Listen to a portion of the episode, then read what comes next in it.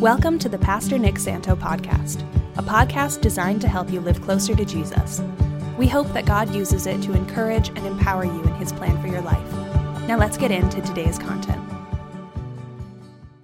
If you have your Bible tonight, you can open it to 2 Samuel chapter 3. If you need a Bible, the ushers are coming up and down the aisles right now. They'll pass one to you, just get their attention so you can follow along with us.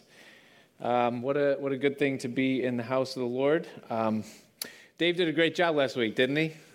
Yeah. 755.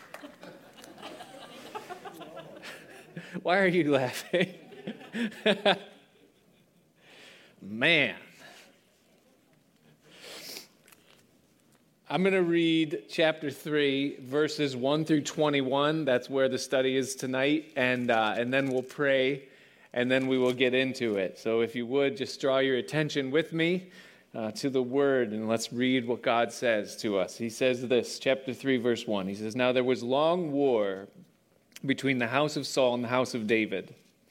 But David waxed stronger and stronger, and the house of Saul waxed weaker and weaker. And unto David were sons born in Hebron. And his firstborn was Amnon of Ahinoam the Jezreelitess, and his second Chileab of Abigail, the wife of Nabal the Carmelite, and the third Absalom, the son of Maacah, the daughter of Talmai, king of Geshur, and the fourth Adonijah, the son of Haggith, and the fifth Shephatiah, the son of Abital, and the sixth Ithream by Eglah, David's wife. These were born to David in Hebron. And it came to pass, while there was war between the house of Saul and the house of David, that Abner, Saul's former general, made himself strong for the house of Saul. And Saul had a concubine whose name was Rizpah, the daughter of Aiah and Ishbosheth, that's Saul's son, he is the successor to Saul's throne. He's temporarily wearing the crown. He said to Abner, Wherefore hast thou, or why have you gone in to my father's concubine? That's just a, a term for saying, Why have you had sex with or had relations with my father's concubine, Rizpah? Then Abner was very wroth for the words of Ishbosheth and said, Am I a dog's head which against Judah do show kindness this day unto the house of Saul your father, to his brethren and to his friends, and have not delivered you into the hand of David, that you charge me today with a fault concerning this woman? So do God to Abner, and more also, except as the Lord has sworn to David, even so I do to him to translate the kingdom from the house of Saul and to set up the throne of David over Israel and over Judah from Dan even to Beersheba. And he could not answer Abner a word again, that is Ishbosheth, because he feared him. And Abner sent messengers to David on his behalf, saying, Whose is the land? Saying also, Make your league with me, and behold, my hand shall be with you to bring about all Israel unto thee. And he said, David replies, Well, I will make a league with you, but one thing I will require of you, that is, you shall not see my face except you first bring Michal, Saul's daughter, when you come to see my face. That was David's wife. David says, And David sent messengers to Ishbosheth, Saul's son, saying, Deliver me my wife Michal, which I espoused to me for a hundred foreskins of the Philistines. Michal had been promised to David. She was the daughter of Saul. Saul tried to set David up. He said, If you bring me a hundred Philistine foreskins, I'll give you Michal to your wife. David gave him 200, so she was his wife. He paid in full the dowry. But then in Saul's jealousy, he gave her to someone else. And so now David says, You want to come to me? Bring me Michal. So Ishbosheth, verse 15, sent and took her from her husband, even from Phaltiel, the son of Laish. And her husband went with her along, weeping behind her to Bahurim. Then said Abner unto him, Go return. He, go home. And he returned. When Abner says, Go home, I guess you listen. So Abner had communication with the elders of Israel, saying, You sought for David in times past to be king over you. Now then, do it. For the Lord has spoken of David, saying, By the hand of my servant David, I will save my people, Israel, out of the hand of the Philistines and out of the hand of all their enemies. And Abner also spoke in the ears of Benjamin. And Abner went also to speak in the ears of David in Hebron all that seemed good to Israel and all that seemed good to the whole house of Benjamin. So Abner came to David to Hebron and 20 men with him. And David made Abner and his men that were with him a feast. And Abner said to David, I will arise and go, and I will gather all Israel unto my lord the king, that they may make a league with you, and that you may reign over all that your heart desires. And David sent Abner away, and he went in peace. Let's pray. Excuse me. Father, we just come again, and we thank you for your word. And we pray, Lord, this passage that is so amazing to us to read that, that events like these could be part of the story that would lead to the coming of your Son and the establishing of the kingdom that would bring forth Christ, Lord. It's amazing to us. And, and we just thank you that you're God, that you're the God who ordains every circumstance. And we lift this word to you tonight and pray, Lord, that you would cause it to produce in our hearts, in our minds, and in our spirit that which you have intended and that which you've seen in drawing us here. So we pray that you bless this word and bless this time, and we thank you for it in Jesus' name. Amen. Well, if you're just joining us right in the middle of this continual saga of David's journey from the sheepfold to the throne, we've been following his life, and David really is one of the one of the great heroes of the Bible, and really one of the great heroes of history.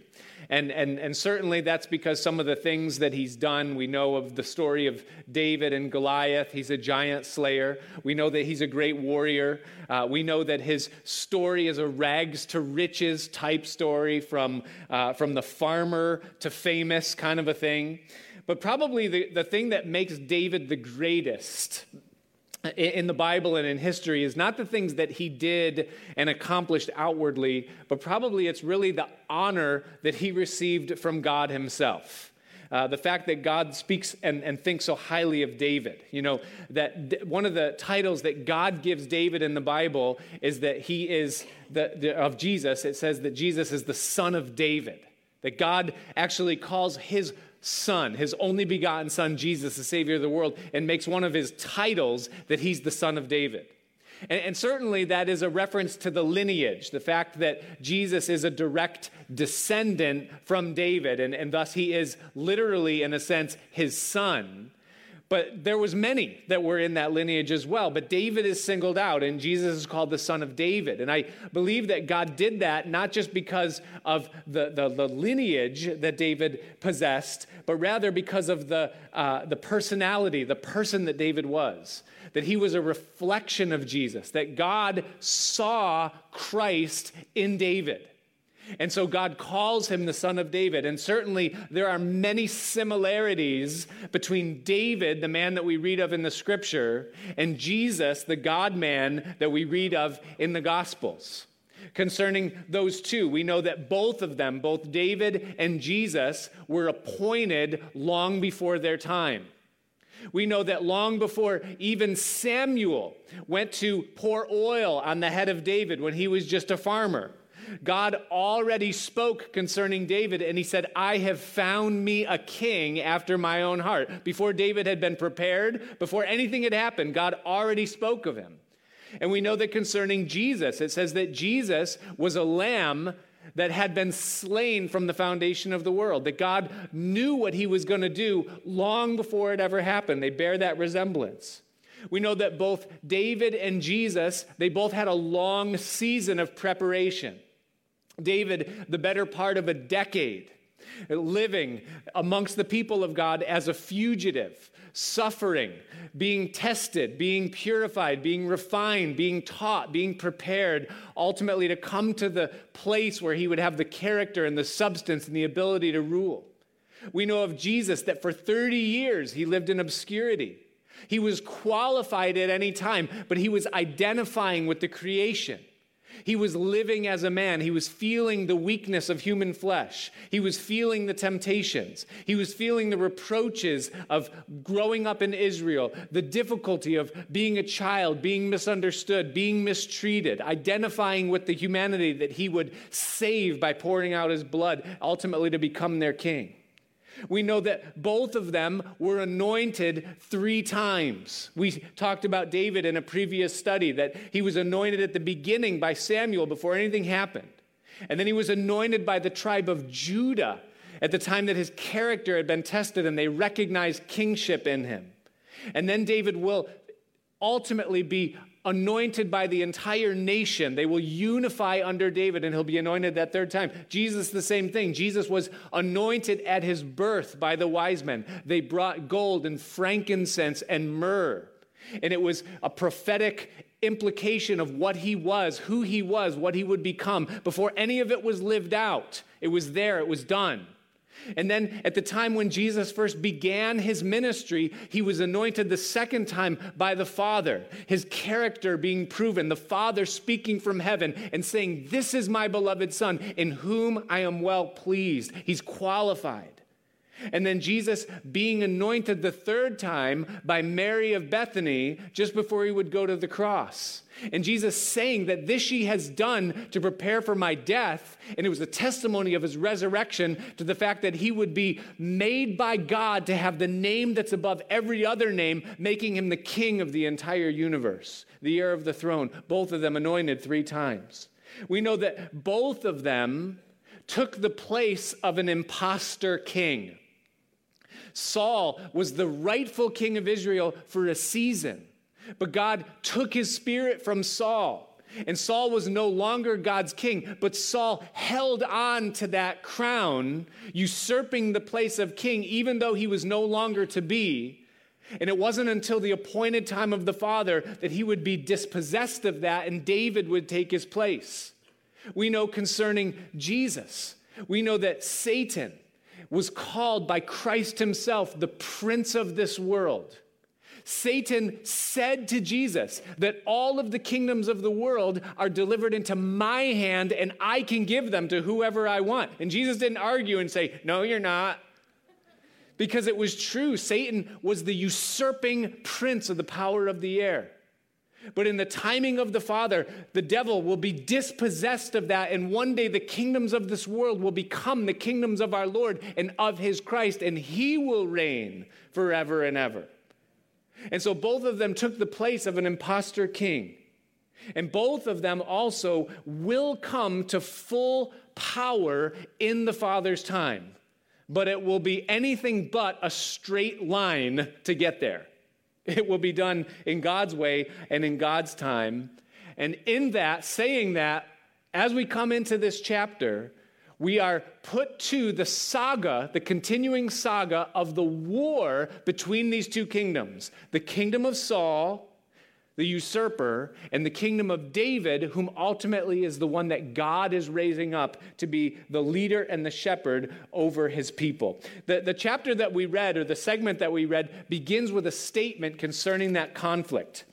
It says that there was long war between the house of Saul and the house of David, and that David was waxing stronger and stronger, but Saul was waxing weaker and weaker. Okay? now, David at this time has already risen to become the king over one of the tribes. But Ishbosheth, the son of Saul, he is still the king over the other tribes that are known as Israel. Okay, so you have David over the one tribe, Ishbosheth, and Abner, who is really the leader. He's the strength behind it. They are over the other kingdom, and there's this war that's happening.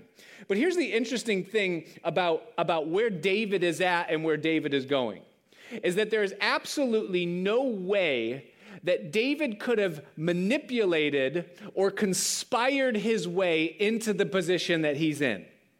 If you follow all of the things that have happened that have led David to where he is, and you continue to follow them to where he will be when he is the king over the unified nation, there's no way that David could ever take credit for it or say that he did it by himself.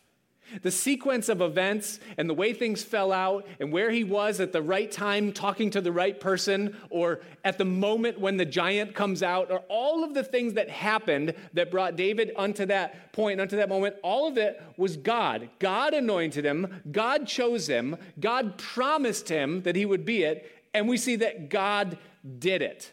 And, it would be impossible for David to do it himself.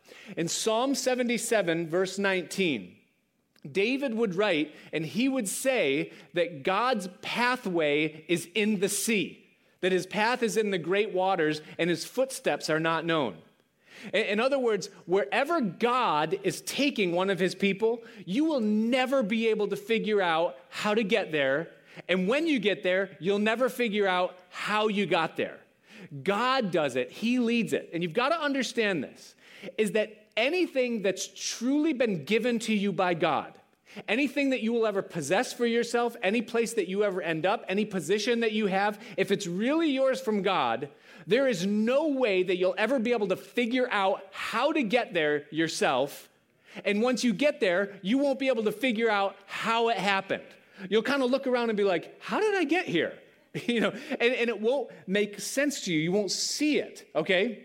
Now, I say that here because now that it's happening for David, now that he's been anointed king over one tribe and will soon be anointed king over all the tribes, we see a subtle shift in David, okay? Because he goes from walking this path that he did not understand and ending up where he's supposed to, to now being in a place where he does understand and he begins to now chart a course and walk on a path that he can understand. If you notice the verses that follow, verses 2 through 5, you'll read about six wives that David now adds to his harem wives and concubines, and the sons that came from them. And it's an interesting thing as you read it because what you notice, and in the context of it, it has nothing to do with just giving us like a quick journal entry concerning the things that were going on in David's personal life. This isn't tabloid type stuff that we're reading about here. No, this is part of the strengthening of David's kingdom. It says that the house of David grew stronger and the house of Saul grew weaker. Here's what David's doing he's building a dynasty.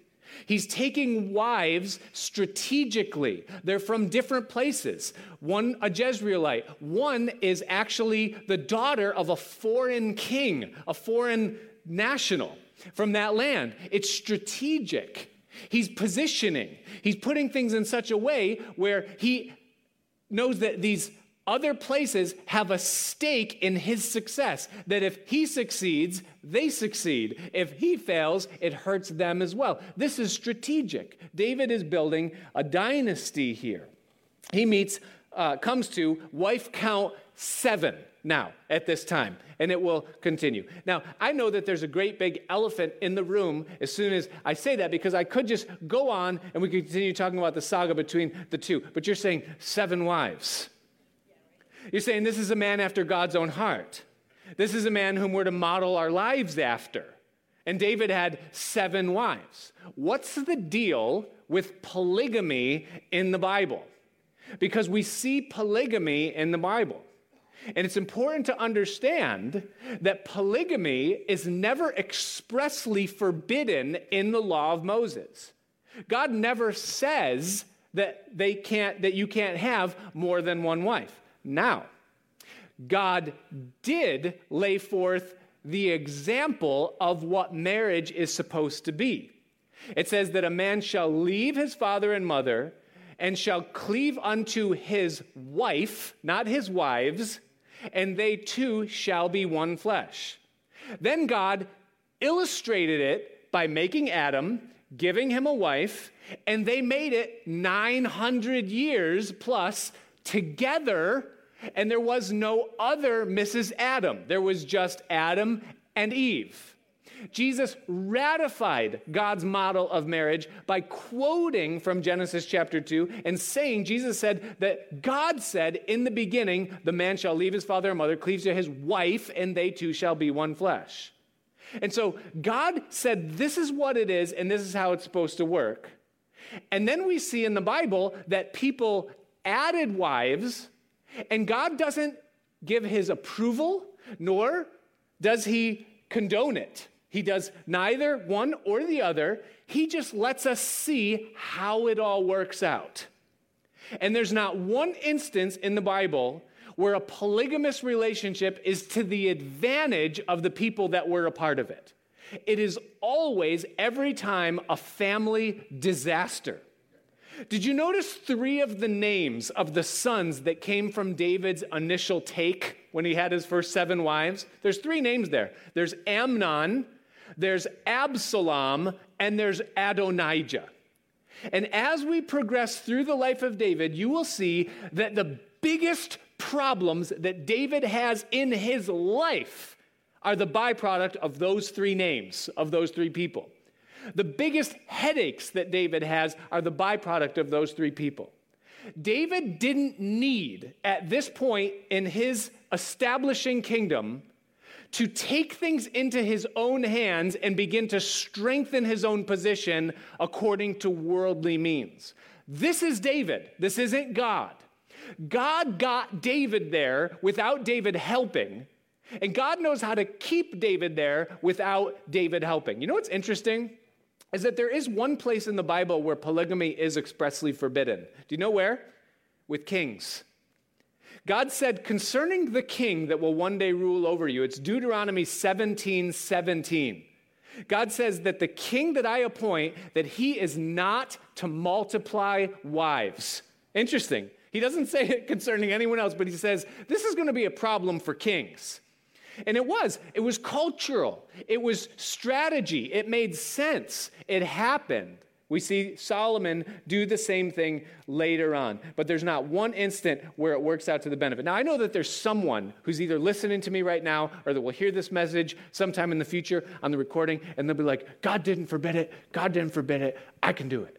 God didn't forbid it. I can do it. It's okay. David did it. And I feel like I'm a David. And so I'm going to do it. And it's okay. And I'm going to have more than one wife. I'm going to say this to you if you're listening to me and you are even thinking that way a little bit right now. Okay? Number one, number one. And I will give you permission to think that way if you can meet this criteria. Number one, if you are the monarch in a monarchy, go ahead. Okay, if you are the monarch in a monarchy, go ahead, take as many wives as you want. Okay, God bless you. All right. No, number two, number two. Eh, eh, okay, you say, okay, I'm, that's not realistic. Okay, I'll give you another one. If you can get them all to agree, all right, if you can do it. Now, I'm not, because because was going to say, well, I have one over here and I have one over here, and this one doesn't know about this one, but I'm David. No, no, no, no. If you get them all to agree, that, okay, I'm into this. I agree this is a good idea. All right? you know, and you can work out all that logistically, then God bless you, okay? But otherwise, do it God's way. You'll be much happier. There is, and so for some of you that are like, oh, I was really hoping that you would give me permission. Listen, there is a day coming, all right? There is a day coming when polygamy will come back again. It's going to come back around, and it will be acceptable. God even says that it's going to happen. In Isaiah chapter 41, God says that in the end times, men are going to get wiped out so much that the ratio of men to women is going to be seven to one, so that seven women will come to one man and say, Would you just please, we'll pay for our own food, we'll take care of ourselves, but can we just be married to you so that you can take away our reproach? That's what's going to happen. You can read Isaiah 41. You're not going to want that, okay? Because God says that those women that come in that way in that time, they're going to be sickly, they're going to be bald, and they're going to be smelly. That's what God says concerning them. All right? So you can wait for that time and you can have at it when you get there if that's what you still want. All right? A little lightheartedness in this issue uh, that's right here before us. But David is building this thing, all right? Uh, in, in all of it. But, but coming back to like the, the point, you know, instead of thinking that we just wasted time talking about that for, for five minutes, here's, here's the idea, here's the point is that if God brings you to a place, and God is bringing you to a place, He brings us out of the world that He might bring us into His plan and into His purpose. And He doesn't do it via a straight line. We can't understand the pathway through the waters. But if God brings us to a place, He doesn't then need your help once you get there to keep you there. And what is it about us that once God does something for us, that we feel like we get to a place where now we're on our own and we have to help. It's almost as though the whole climb to get where we're going is like we're riding a bike with training wheels and God is pushing us up the hill. And we're going like I can't do it. I can't do it. God would you help me? And God's like I'm going to help you. I'm going to get you there. And then we get to the top of the hill and we see everything. We couldn't see anything when we were climbing. Now we're at the top and we can see. And we're like whoa God look what you did and this is perfect and it fits and this is my and then we're like I don't need these training wheels I don't need you to go I can do this now and then we say, Thanks, God, and we go for it. God, I didn't know how I was going to get a man, but now I got one, and so I'm going to manage this relationship. I, I, I didn't know how I was going to get wealth. It seemed like it was impossible. But now that I've got it, God, I know how to manage it. I can do it. I didn't know how I was going to get established in this career or start this business or be in this place. But now that I'm there, I've got it, God. I can do it. Listen, wise and happy is the person that leans upon God to get where they're going and then continues to lean on Him once they get there. Because this is going to be a problem for David. It's unnecessary. He doesn't need to do it, but he does it. Okay, now all of this is setting the stage for the undoing of Saul's kingdom. Because what happens next by the time we get to verse 6? is that it tells us that Abner was making himself strong for the house of Saul. And we've already seen in previous studies that Abner is the strength of this kingdom, of this system. We know that Abner was ruling for five years after the death of Saul before he appointed Ishbosheth to be the king. And that was probably done because of pressure from the tribes saying, Hey, you're not a descendant of Saul. Why do you have so much power? And he said, Ah, oh, fine. Ishbosheth, get out of bed. Come here a minute. And Ishbosheth comes over. He says, Put pants on. He puts pants on. He says, Comb your hair. He combs his hair. Put this crown on. He puts his crown on. That's the kind of man that Ishbosheth was. We've seen it. We'll see it again. He had nothing. He was completely weak. And then Abner says, Behold your king. Now go back home and let me run things. And that was what Abner did. He made himself strong. Well, Ishbosheth, two years in now to this reign, he begins to feel like, hey, I am the king. I've got a crown. And that guy, Abner, he's kind of holding all the power. And so Abner is approached by Ishbosheth, and Ishbosheth says to him, hey, buddy, why are you sleeping with Saul's concubine? And he starts a fight. He goes in to Abner. Now we know what kind of guy Abner is because we've already seen him, right? He tells this guy, go home. The guy says, all right, I'll go home. You know, it's not a good idea. Abner's a tough guy. And Ishbosheth, he's kind of feeling kind of puffed up in his chest. He goes, poke, and he pokes at Abner. And he says, why'd you go into my father's concubine? Now let me pause and just say this for a minute. When a king would die or if he would be overthrown, whether it was succession or whether he was overthrown, all of his possessions would be passed on to the successor, the one who was taking over. The silver, the gold, also the concubines. They were not considered legal wives. They were considered property or second class wives. That was the culture, that was the context. And so, oftentimes, as a show of strength, as a show of authority, the coming king would absorb the harem of concubines that was the king's previously. We're going to see this again. When Absalom tries to overthrow his father David later on, a little bit of a spoiler alert. He takes 10 of David's concubines and he goes up on the roof and he has relationships with them out in public where everyone can see it. It's an obvious play on the throne. He's saying, I'm the new authority in Israel.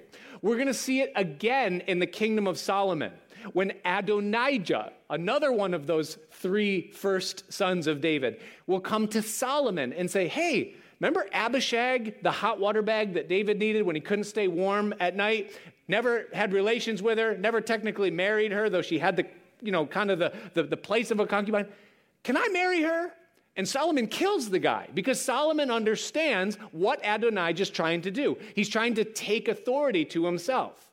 And so by Ishbosheth coming to Abner here and saying, Why did you sleep with Rizpah? He's saying, You, Abner, are trying to take the place of king. I'm king. I'm the one that's wearing the crown. Now, Abner is not one to be poked, he's not one to be pushed, and he doesn't want to be messed with. And so Abner replies to Ishbosheth and he says, Am I a dog's head who against Judah do show kindness to your father's household, to his family, and to his friends? He's like, Listen, you're calling me a scavenger. That's the idea behind a dog's head if you, if you get, can get into the head of a dog, a dog is always doing what a dog wants to do. They do what they have to do to get what they have to do. Don't think of the little pet that jumps up on your lap and loves you when you come home. Think of the coyote that wants to kill your kids. Okay, the scavenger dog. That's the idea behind this. And, and, and Abner's saying, like, look, look at my track record. Okay, I kept your father. When he died, I kept things stable. I've given you the crown. I've done everything for the tribe of Benjamin and for the tribes of Israel to keep things in order. And now you're laying this accusation on me that I slept with this woman. Now, did Abner sleep with the woman? Probably. I don't know. It doesn't say whether he did it or not. But his reaction to Abner shows the division that existed and the weakness of the kingdom. Okay? Now, Abner knows three things in this whole thing. Abner knows, first of all, that he will not be able to leverage his position to become the king. He doesn't have the political clout to do that because the cultural mind of God's people was succession. It has to be a descendant of Saul. Abner was not. He didn't have that ability, couldn't leverage that. He knows it. He's not stupid, okay? He knows, secondarily, that Ishbosheth is not strong enough to hold it all together. That if you take Abner out of the equation, Ishbosheth doesn't have a clue. He cannot lead, he cannot rule the nation. Abner knows that. And the most important thing that Abner knows is that God is raising up David. He says it out of his own mouth in his reply to Abner. He says, Didn't God say that David will be the king? Okay, so Abner gets angry at Ishbosheth, knows that he doesn't have the power to be king, but here's what he does know is that he has the power to make the king. That's what Ishbosheth already did. He made, I'm sorry, not Ishbosheth, Abner he made Ishbosheth king. It tells us that in our last study in the previous chapter, that Abner made Ishbosheth king. He was the one that was influencing the mind of the nation. He unified them under Ishbosheth. And what he knows now is that he has the ability and the power to influence the entire nation to unify and rally under David. And so that is the intention. That's what Abner says to Ishbosheth that he's going to do right now. He says, You're going to poke me. Well, I'm going to poke you back, and you're not going to like what happens because it's going to mean the end of your reign. Okay? So here's now we get to verse 12. Here's what Abner does. First, he sends a letter to David and he engages him in dialogue. And he says to him, he says, Listen, I want to bring all of the nation under your lordship. So make a league with me, make a contract with me. Let's make an alliance here, and I will make you the king over the entire nation. I have the ability to do it. Now, David gets this letter, and David says, Good. This is good. This is what God promised. This is the will of God. This is the way things have been going all along. If Abner's got my back, this is not a bad thing. But David needs to, and he's wise to, David is a man, he's strong. He needs to test the sincerity of Abner. So David says to Abner, he says, Look, I want to know that you're sincere. So I will agree to make a covenant with you on one condition. You go get Michal, who was given to this guy Phaltiel, and you bring me the wife that I paid for. You do it.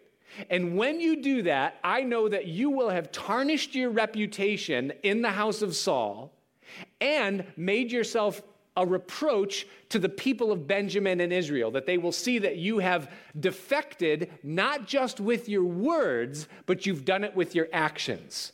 You've shown that your allegiance is actually with me. And so Abner says, I am with you, I'm going to do it. And so a message is sent to Ishbosheth, make sure that Michal is brought. Abner goes and personally, I wonder what that was like. Can you imagine? Abner just goes there.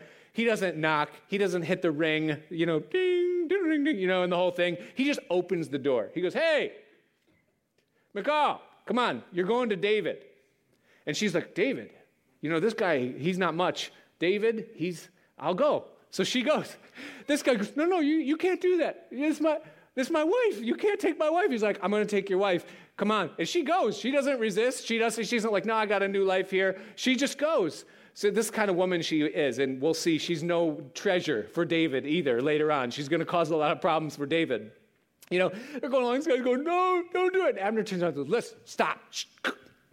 Go home. Guy turns around, guy goes home. That's the end of it. You know, so now Abner does it. He gives Michal to David, but then he says, I'm going to go one step further. I'm not just going to do this thing that will break my ties and burn my bridges with Ishbosheth and the household of Saul. He says, I am going to go one step further and I'm going to be an ambassador for David to the nation. That's what it says in verse 17. It says that Abner had communication with the elders of Israel, saying to them, you sought for David in times past to be king over you. Now then, do it. For the Lord has spoken of David, saying, By the hand of my servant David, I will save my people Israel out of the hand of the Philistines and out of the hand of all their enemies. He's a real politician, isn't he? Right? Because he, he invokes God. He says, Hey, if you want to be on God's side, you better be with David. And he's also for the people. He says, You don't like the taxes that the Philistines are charging you, right? In the rulership? Well, David's the one that God is going to use to get you out from under the hand of the Philistines and all of your enemies. So Abner also spoke in the ears of Benjamin. Benjamin was Saul's tribe. He had to make a specific appeal to the people of Saul concerning David. And then watch this.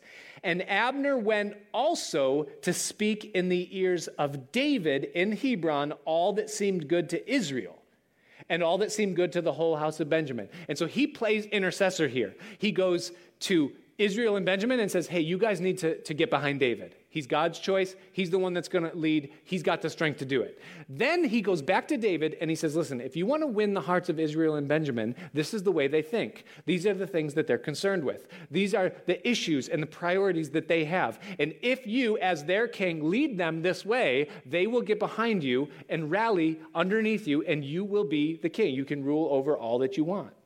And so not only does he meet the condition of bringing Michal, but he takes the initiative, because that's the kind of man Abner was, to go and be the intercessor between David and the people that ultimately he would rule over. Well, in verse 20, now Abner comes to David officially. The contract is going to be signed.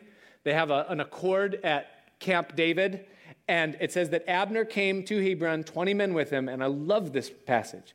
And it says that David made Abner and the men that were with him a feast.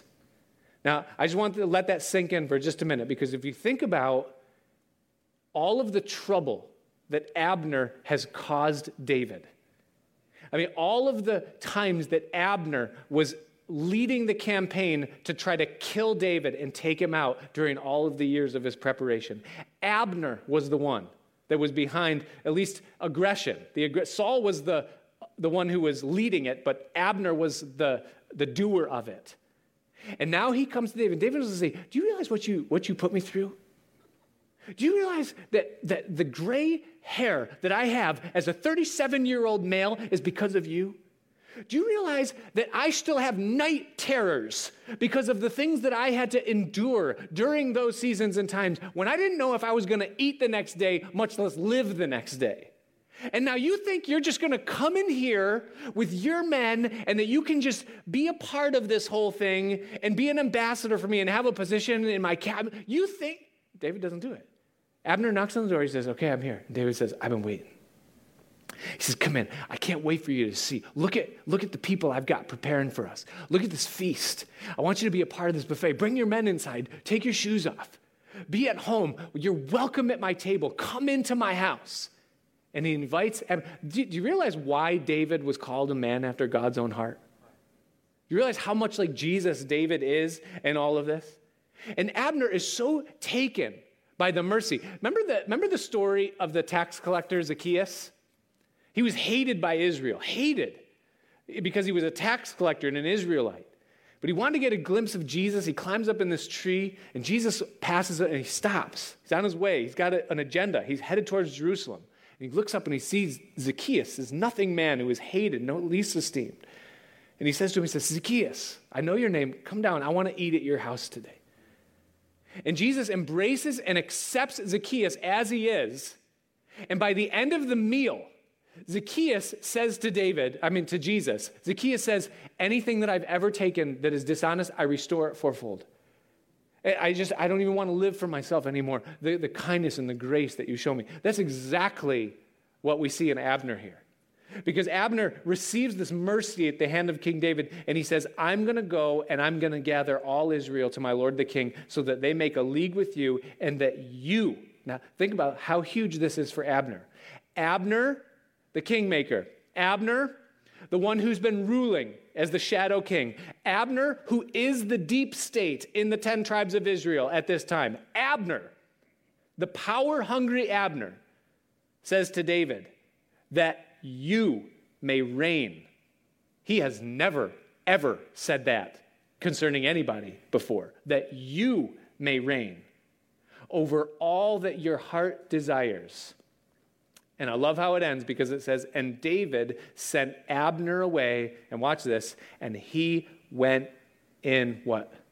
Peace. Probably the first time Abner has ever gone away in peace. Because now he's on the right side of the will of God and on the right side of the plan of God and what God is doing. And furthermore, he has brought his allegiance under the King of God the one whom God has chosen, and the result is peace. Here's the question, and this is the thought that I want to leave you with as we just wind down to a close here. Is that why did it take Abner so long to come to this place? I mean, it's been seven years since the passing of Saul at this time. Why did it take Abner so incredibly long? Because Abner knew already that David was God's choice to become the king. He said that twice in the passage that we read. He said it in verse 9 to Ishbosheth. He said, David is God's choice to become the king. He said it again in verse 18 when he spoke to the people at large. He said, You know that God has made David and called David to be the king over all of Israel from Dan to Beersheba, from the top to the bottom, the entirety of the nation. He knew that that was God's will. Abner was there. In 1 Samuel chapter 24, the first time that David spared Saul's life. Remember, David was hiding in a cave. Saul needed a bathroom break. And so Saul goes in the thing, and David's right there, and they're saying, Kill him, He's right there. Kill him. Kill him. And David goes, No, I can't. I can't kill him. He's God's anointed. I can't touch him. That would be, I can't. I can't do it. And then when the whole thing is over, David comes out of the cave and he says, Hey, he says, Hey, Abner, you didn't protect the king. You should be dead for what you did. And I had the chance to kill you, and I didn't, David said to Saul. And Saul spoke these words in front of Abner to David. It's 1 Samuel chapter 24 verse 20. Listen. Saul says, "And now behold, I know well that you will surely be king, and that the kingdom of Israel will be established in your hand." Swear now, therefore, unto me by the Lord that you will not cut off my seed after me, and that you will not destroy my name out of my father's house. And David swore unto Saul, and Saul went home, but David and his men got up into the hold. That means that not only was it just a passing word, but they had a covenant. They drew up a contract in front of Abner where Saul said, You will be king. And Abner heard it. Abner knew it that this was God's plan. So, why did it take Abner seven years to come under David's reign and to bring his league in line with David? Here's why. Because though Abner knew that David was God's king, he didn't want to believe that David was God's king. Because Abner wanted a king that he could control. That's what Ishbosheth was. Abner made Ishbosheth king, and he was making him do whatever he wanted. He couldn't control David.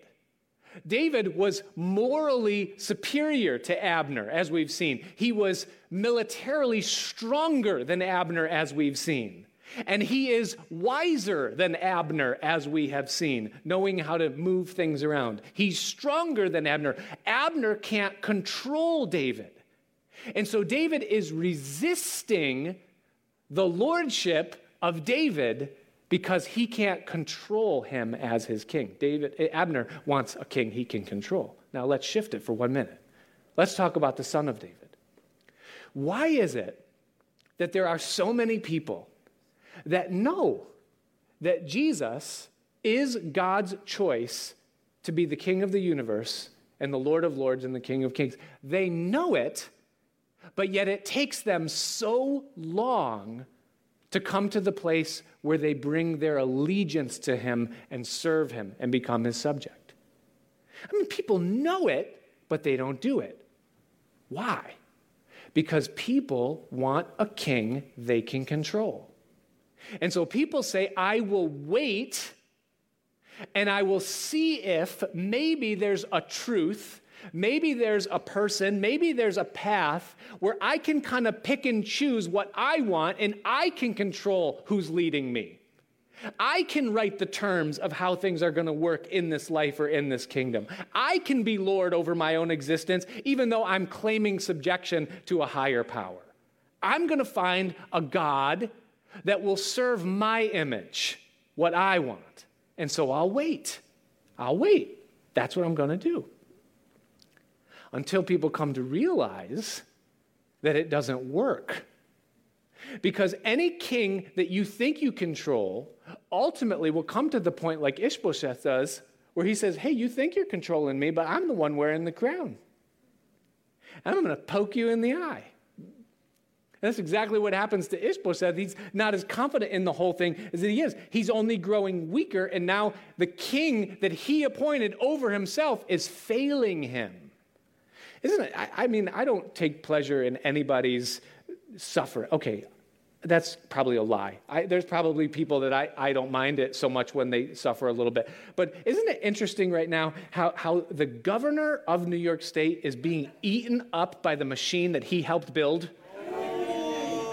You know, I, I know that I'm getting a lot of response right now because I just took the pressure off of you and put it on him, you know, on things, you know. But but there's something that happens is that the king that we appoint one day gets stronger than we thought that he was.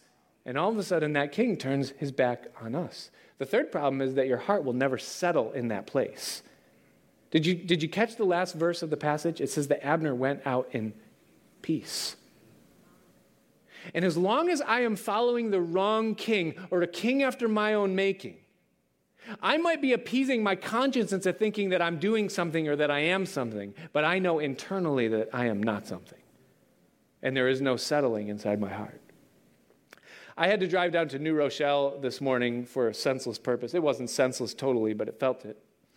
And I drove down 684 and I passed right by where uh, Purchase College is. And I, I, I was a student at Purchase College when I gave my life to Jesus. And my first year there, my freshman, and I didn't graduate. As soon as I got saved, I dropped out because I had no reason to be there at all anymore, you know. But my first year that I was there, I was, I was the Abner of Abners. Okay, I had, I had a thousand applications out for different kings that I would be willing to follow. Okay, and there was, there was just nothing my wife, who was at that time not my wife, had been my girlfriend, and we broke up because she gave her life to Jesus. And when she made her allegiance with the king, I said, I'm not going that way. I'm not going to I'm not going to do that. And I was really fighting with this, you know, because it was a big deal. Like she, she, she broke it. She, we broke up because of this whole thing, and you know, and I was hurting and trying to figure it all out. And I, I was walking by this reservoir near Purchase College, one of the ones that you can see right off 684 down there. And I was in this really quiet place, and I was writing. I was writing a journal entry. I'm not a journaler, but at that time I was very sentimental, and uh, my heart was still soft, and all that stuff, you know. And and I was I was writing in there and, and I was writing uh, as though I was writing her a letter. It's a letter I never gave her, never sent to her. Um, but, but I was trying to, trying to sift through the, the hurt of all of it and, and the whole thing. And I remember writing the words. I, I don't have the thing anymore. I wish I did. But I remember writing the words in there. and just saying that on the last day, you'll either rise or fall. But we'll see then. And when I wrote those words, I knew in my heart that she was right. I knew it. But I wouldn't admit it. I wouldn't believe it because I didn't want to believe it. But I knew it was true. I knew she was right. And I just wonder how many people there are that they already know that Jesus is the King of Kings and the Lord of Lords. They already know that there is no name given among men under heaven whereby we must be saved. But yet they don't come to him because they don't want it to be true because he is not a king that can be controlled. I ultimately did come to the place where, like Abner, I said, You can rule over whatsoever your heart desires in my life. And what I found is that, like David received Abner, I was met with Jesus with mercy and open arms. He did, like David did, also test my allegiance. He didn't allow me to go back to my own life and leave the door open for me to come in and go out from him as I please. Like, oh, I'll serve you if, you if you're good, but I'm just going to keep my allegiances with the world intact just in case. He didn't let me do that. He didn't let us do that. But over the past 20 something years, early 20, 21 maybe, He has blessed my life in ways that I could never imagine. He has led me in pathways through the waters that I cannot figure out the footsteps, that He has done the things to where He has brought me places to when I get there, I say, How did I end up here? And He has been so faithful every single day. But I can tell you this He will not be controlled by me. Thank God. He's the Lord. And you and I have been given the distinct, unique privilege of being kingmakers because we choose who will rule over us. Whether it be a king made in the likeness of our own thoughts or our own desires or our own personality, you will grow weaker and weaker. Your king will crush you, and you will never have peace. Or you can come to the Son of David, to the one who shed his blood to demonstrate his love for you. And you'll find in him a king who is competent, a king who is kind, a king who is good, and a king who is able, who is strong. How do I do it? Romans chapter 10, verses 9 and 10 says this it says that if you will believe in your heart, or I'm sorry, if you will confess with your mouth the Lord Jesus, that is, that you confess with your mouth that Jesus is the Lord of your life, you make him the king of your life. And if you believe in your heart, faith is a choice, it's something that I choose to do. Now, if I'm believing something in my heart, then that means I am putting my allegiance in that something with all of my being. What did Abner say back in verse 10? He said, From Dan to Beersheba, from the top to the bottom. And so I believe him to be my king in every part of my life, from my thoughts to my feet where I go. I make him the Lord of all of my life, and I believe him to be that. Then, with that faith, I confess with my mouth, I want you to be my Lord. And the Bible says it's as simple as that, knocking on that door. And he opens and says, I've been waiting. He doesn't say, you, Do you realize what you've done? Look at the train wreck that is the, the trail that's behind your, your footpath. The things that you've said about me, the damage you've done to my people, to other people. And you think you could just come? Yeah. You could just come because of the cross. I implore you tonight that if you have yet to make Jesus the king of your life, or if you've maybe said it like, yeah, Jesus is my king, but not Dan to Beersheba, it's like, I'm kind of here, I'm kind of, make Jesus your king. Father, we thank you tonight for your word. We thank you, Lord, that you put these things in, in it. Lord, I cannot believe that the chapter we read tonight has politics and murder and power and adultery and polygamy and that somehow, through that mess of things, we're leading to the birth and coming of your Son, who's the Savior of the world. Your word is amazing. And we thank you, Lord, that you've given us this message, and that you've given us this privilege, and that you've given us this grace. So help us, Lord. Help us to receive Jesus as our King, that we might come under your authority, that we might come under your lordship, that in our lives you might rule over whatsoever your heart desires. And we ask, Lord, that you would send us out in peace, that we might be your subjects, your servants, and most importantly, your friends. You said, I no longer call you servants, but I've called you friends. So, Lord, make it so in every heart that's here, for the lost and the saved. For we ask it in Jesus' name. Amen. Let's stand. Thanks for joining us for the Pastor Nick Santo podcast. To regularly receive these teachings, be sure to subscribe so you can get it automatically when it's released. If you find this material helpful, please share it and help us get the message of Jesus out to others. We also appreciate your feedback, so if you would, leave us a review in iTunes or wherever you listen to podcasts, or email us at pastor.nickpc at gmail.com.